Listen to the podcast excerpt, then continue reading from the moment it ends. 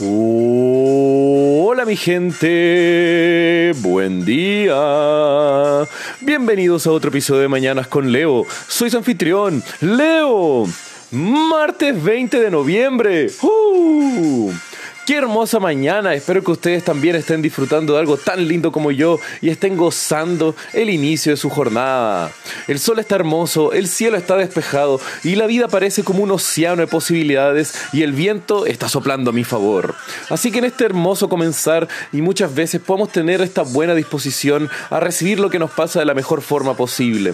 ¿Y cómo podemos hacer eso? Bueno, eso es que debido a que muchas veces las fricciones que tenemos en nuestra vida se basan en las expectativas, las que tenemos a los demás y las que nos ponemos a nosotros mismos. Y no voy a decirles nunca tampoco, pues no esperar nada de esta vida también te puede llevar a que simplemente uno deje que todo pase sobre uno y no haya ningún tipo de esperanza de que algo más suceda, o también al mismo mismo las expectativas que uno tiene hacia la misma persona, hacia uno mismo, nos están mejorando y empujando a nosotros a querer mejorar y crecer. Pero es súper complejo cuando hablamos de tener que esperar cosas de las demás personas, pues nunca tendremos un conocimiento al 100% de lo que los demás están haciendo, de lo que los demás están pensando, y tampoco entender al 100% la complejidad que es otro ser humano. Así que muchas veces es mejor a veces ir reduciendo las expectativas, saber manejarlas y entrar siempre en un diálogo bastante abierto con las personas que nos rodean en nuestra vida. Y bueno, mi gente, hablando de expectativas, hoy les quiero contar la historia de un actor que jugó con las expectativas del Partido Nacional Socialista para mostrarles cómo sus supersticiones de la superioridad de la raza aria no valían absolutamente nada. Nacido en 1891, el 30 de marzo, en la ciudad de Dolinia, conocido hoy como Ucrania, pero en la época eh, era parte del Imperio Austrohúngaro, nace el gran León Moris Reis. Ahora, León estudió en la Academia de Artes y Música en Viena, entrenando para sí eh, en 1913 para poder desarrollarse sus estudios para ser un gran actor.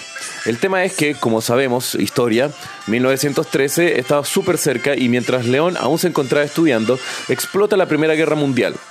El tema es que León se ofrece de forma voluntaria para ser parte del ejército austrohúngaro, participando en la Primera Guerra Mundial y, sirviendo en la unidad número 4 de la Hoch und Deutschmeistern. No sé qué significa eso, pero algo leí. El tema es que luego de la Primera Guerra recibe una medalla de valor y escala hasta el rango de teniente. Pero aún así, Leonel tenía, eh, León tenía eh, un deseo bastante fuerte de volver hacia la arte, volver al mundo de la actuación, y así es como comienza su carrera, pero ahora con el nombre artístico de Leo Roy. Y fue así como Leo Royce tuvo unos años moderados éxitos, destacándose como un excelente actor en distintas obras de teatro, subiendo así como uno de los mejores actores de su época, trabajando en Berlín, uno de los escenarios más importantes de Europa, en el pic de su carrera europea a finales de los años 20. El problema es que, como ya sabemos, en esa época, el entreguerra de la Primera a la Segunda Guerra Nacional, el Partido Nacional Socialista fue cada vez agarrando más y más poder en, Alemania. Y Leo Royce encontraba cada vez más y más difícil el poder tener un empleo estable en la industria cultural. Y esto tenía que nada que ver con su capacidad como actor, sino que poco a poco los directores no lo querían en sus obras, ya no lo estaban reclutando para estar trabajando en distintas cosas y las compañías lo estaban cada vez rechazando más y más. Y todo esto debido a la presión que los nacionales socialistas estaban haciendo para erradicar lo que ellos llamaban el origen de los problemas de Alemania posguerra, los judíos. Y esto obviamente era discriminación contra la ascendencia y la religión de Royce, pues estaba enfrentado a una situación bastante compleja en un momento histórico lleno de antisemitismo, discriminación y supersticiones. Tanto así que en 1935 se aprueban las leyes antisemitas de Nuremberg a través de la presión que los nazis estaban haciendo en el Reichstag. Tanto así que Leo Royce tiene que emigrar a su nativa Austria para seguir buscando empleo, pero el antisemitismo ya se había esparcido hasta ahí y también estaba teniendo dificultades para encontrar trabajo. Y fue ahí que nace el plan del gran subterfugio por el cual Leo Royce es reconocido hasta hoy en los libros de historia. Esto es que Leo se retira a vivir en las montañas, en una cabaña alejada de todo, en un, pueblito chiquito de Austria. Ahí se deja crecer la barba, el pelo, cambia su imagen y comienza a estudiar poco a poco el acento, los modismos de los distintos lugareños del campo, ahí alejado en los Alpes eh, de Austria. El tema es que también al mismo tiempo comienza a descolorar su cabello de todo su cuerpo, bañándose en una mezcla de agua oxigenada e hidrógeno diluido. Ahora, con su nueva apariencia, acento y modismos, ya parecía ser otro campesino más, y así se consigue los papeles de identidad de un vecino que vivía cerca de la cabaña donde él estaba y adopta un nuevo nombre, Caspar Brandhofer y con esta identidad campesina y cristiana decide volver a la gran ciudad y proclamándose como un actor autodidacta que venía del campo.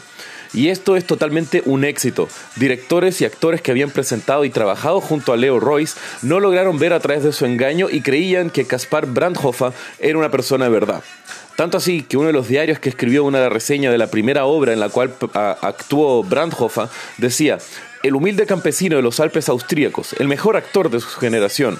Y muchos distintos medios hablaban, obviamente también a favor del nacionalsocialismo, hablaban sobre la superioridad de la raza aria y de la sangre pura germánica, alabando a este actor como un ejemplar de su supuesta superioridad. Y este éxito que tuvo Leo Royce, obviamente le entregó muchos eh, galardones y todo eso en, una primera instancia, tanto así que hasta le habían ofrecido un trabajo a través con un contrato de tres años con uno de los mayores directores de la época.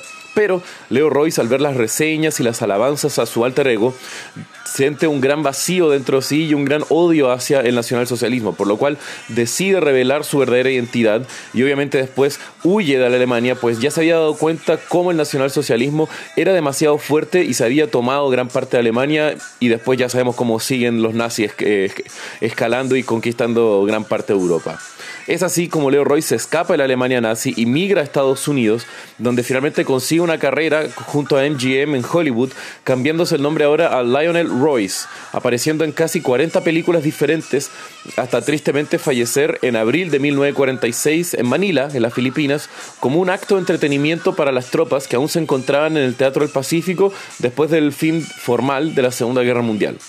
Y lo irónicamente triste fue que durante gran parte de la carrera de Royce en Estados Unidos, él interpretó en Hollywood todos los papeles de la gente de la cual él se estaba escapando, haciendo eh, de oficiales nazis, alemanes, para distintas piezas de propaganda y películas. Así que Lionel Royce o Leo eh, Royce también, o Caspar Brandhofer, o cualquier nombre lo cual podamos llamar a este gran actor y al mismo tiempo un rebelde para su época, un grande. Y bueno, mi gente, si quieren saber un poco más de lo que sea el día de hoy, pueden ver los links en la descripción del episodio. Y como ya saben, que tengan un muy buen día. Los quiero, mi gente. Besos.